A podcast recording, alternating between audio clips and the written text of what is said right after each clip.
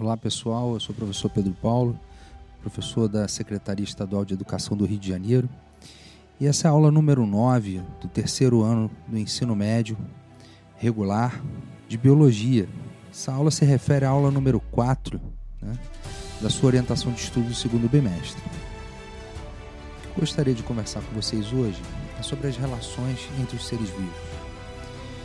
Os seres vivos num ecossistema se relacionam a todo tempo? Essas relações elas podem ser harmônicas ou desarmônicas. O que quer dizer isso? As relações harmônicas são aquelas em que um, pelo menos um indivíduo, tem alguma vantagem né? e que nenhum dos indivíduos naquela relação né, tem prejuízo. Já as relações desarmônicas são aquelas em que pelo menos um dos indivíduos tem prejuízo, certo? Então a gente pode dividir as relações em harmônicas e desarmônicas. Outra divisão que a gente pode fazer entre as relações de seres vivos são as relações intraespecíficas e interespecíficas.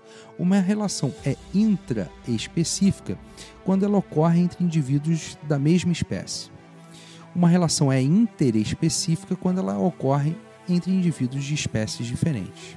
Então vamos pegar um pouco dessas relações, estudar um pouco dessas relações, para que vocês entendam isso melhor. Então, dentro das relações intraespecíficas, ou seja, dentro da mesma espécie, de indivíduos dentro da mesma espécie, as relações harmônicas são as sociedades e as colônias. As sociedades são muito comuns, você já deve ter visto uma colmeia de abelhas, né?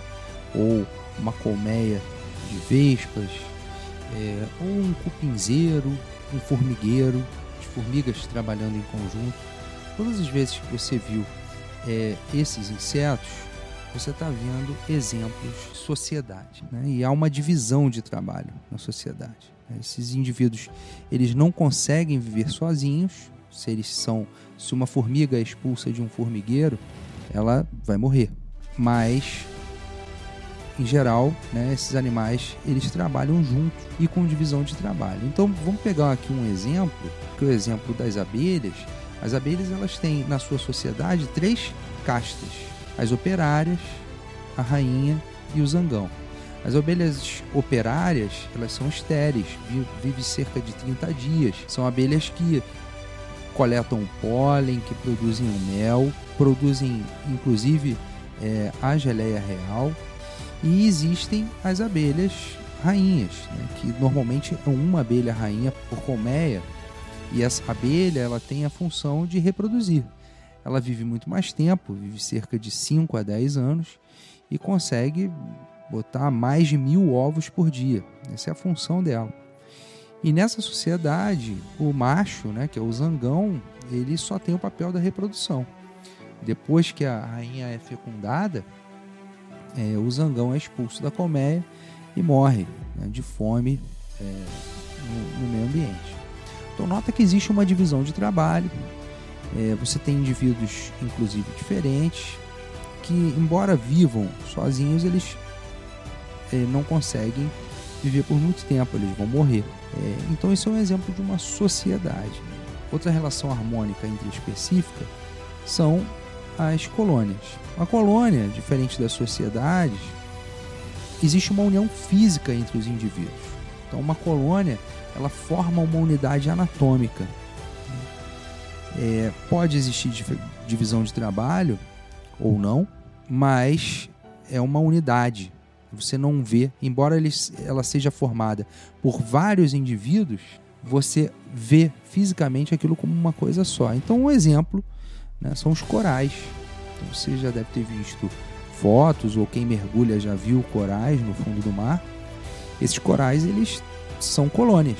Parece um, um indivíduo só, mas não é. Né? São vários indivíduos que estão juntos ali, unindo, fazendo uma unidade anatômica. Tá certo? Bom, dentro das relações intraespecíficas, nós também temos reações, é, relações que são desarmônicas. Que relações são essas? Primeira é o canibalismo. O canibalismo é quando o indivíduo da mesma espécie se alimenta do outro. Isso acontece quando há escassez de alimento, né, acontecem algumas espécies para que um determinado macho dominante mate os filhotes do outro macho que perdeu ali o seu lugar, seu lugar de dominante, fazendo com que só os seus filhotes sobrevivam. Então, esses são exemplos de canibalismo. A outra relação intraespecífica desarmônica que a gente pode estudar é a competição.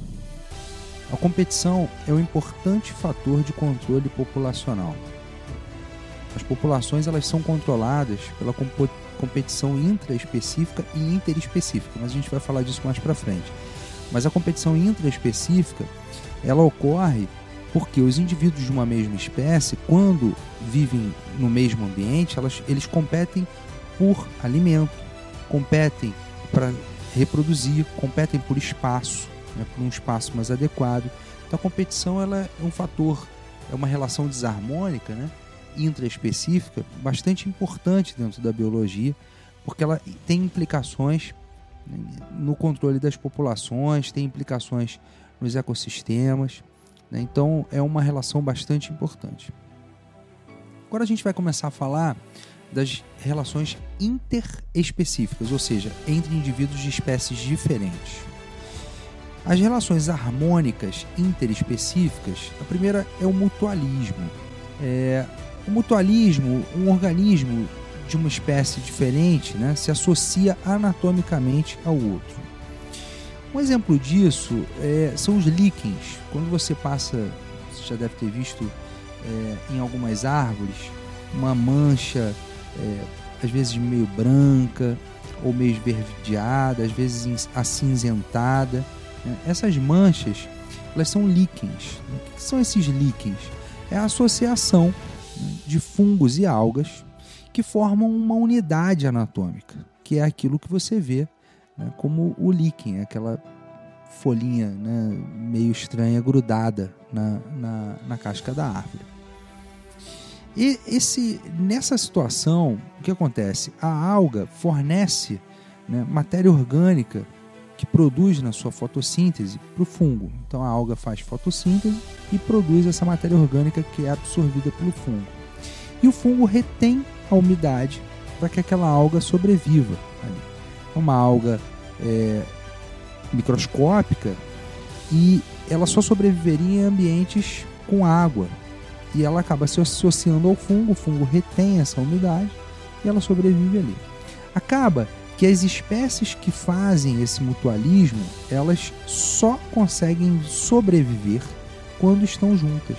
Então aquela alga que forma o líquen e aquele fungo que forma aquele líquen, só aquelas espécies que estão ali só sobrevivem juntas. Né? Então, uma relação extremamente íntima em que eles se tornam como se fosse um único ser vivo.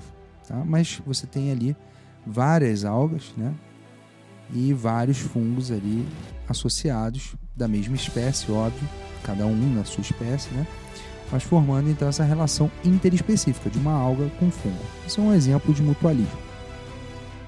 Outra relação interespecífica harmônica é a protocooperação. Então, a protocooperação, o indivíduo se beneficia com o outro, mas eles podem viver separados. Diferente do mutualismo, essa relação ela não é obrigatória. Um exemplo dessa associação são os caranguejos paguros, esses caranguejos paguros, eles transportam na sua carapaça, né, na sua casca ali, é, eles transportam anêmonas. Essas anêmonas né, que estão ali presos né, à, à carapaça desses caranguejos servem como uma forma de defesa para o paguro, porque as anêmonas têm tentáculos que são urticantes, né, que, que queimam os predadores, então afasta o predador do, do, do paguro e ao mesmo tempo o paguro ele serve como um, um transporte para a anêmona. A anêmona que ficaria presa a uma rocha paradinha ali, ela é transportada pelo caranguejo para um lado para o outro, o que aumenta a chance dela obter alimento. Então nota que os dois indivíduos se beneficiam dessa relação. Agora, você vai encontrar esse caranguejo vivendo sem anêmona e a anêmona vivendo sem caranguejo. Eles podem viver muito bem separados, sozinhos, sem problemas. Ainda um exemplo de protocooperação que você já deve ter visto, né, alguns pássaros que se alimentam de carrapatos. Às vezes você passa perto de uma fazenda ou em algum lugar onde tem um boi, um, um, um cavalo, né? você vê que às vezes alguns pássaros ficam posados né, nas costas dos bois e dos cavalos. Esses pássaros eles estão ali comendo os carrapatos que estão no boi e no cavalo. Então ele se beneficia porque ele tem um alimento ali ao alcance dele. E o boi e o cavalo, obviamente, se beneficia porque alguém está tirando os carrapatos que ele não conseguiria tirar. Então existe um benefício para os dois, mas ambos podem viver sozinhos. O, o, o, o, pássaro pode se alimentar de outros insetos em outro local e o boi pode viver sem o pássaro. Não depende do pássaro para sua sobrevivência. Bom, falando ainda de relações interespecíficas harmônicas, a gente tem a, o inquilinismo e o comensalismo. Diferente da protocooperação e do mutualismo, em que ambos os indivíduos têm vantagens, no caso do inquilinismo e do comensalismo, apenas um indivíduo tem vantagem nessa relação, mas o outro não é prejudicado. Então ela continua sendo uma relação harmônica. O inquilinismo é um indivíduo que vive sobre o outro ou dentro do outro. Tá? Então, um exemplo são as plantas epífitas. Né? Inclusive, isso teria um nome especial, que é epifitismo. Né? Em alguns livros você vai encontrar esse nome. Mas as, as plantas epífitas, por exemplo, as bromélias, vivem sobre, sobre outras plantas né? para chegar mais perto do sol, para ser mais é, é, ter uma condição ali de insolação mais adequada. Então essas plantas elas aproveitam da outra, né? se aproveitam da condição da outra para ter uma condição melhor para ela. Tem alguma vantagem para a árvore que está albergando ali a, a, a bromélia? Nenhuma. Agora, tem algum prejuízo para a árvore também? Não. A bromélia não, não, absorve nenhuma substância, ela não é um parasita daquela, daquela árvore, ela não absorve substância daquela árvore. Ela simplesmente fica numa condição de ter é, uma insolação melhor, é, um, uma condição melhor para ela, para sua sobrevivência. Um outro exemplo ainda de inquilinismo é o peixe-agulha. Peixe-agulha é um tipo de peixe né, que sobrevive dentro dos pepinos do mar. Então, é, esse peixe ele se alberga ali dentro do pepino do mar, não causa nenhum tipo de problema para o pepino do mar, não se aproveita de nada do pepino do mar, ele simplesmente cria ali dentro desse outro ser vivo um abrigo para ele sobreviver. Tá certo? Então, também é um exemplo de inquilinismo. A outra relação é o comensalismo.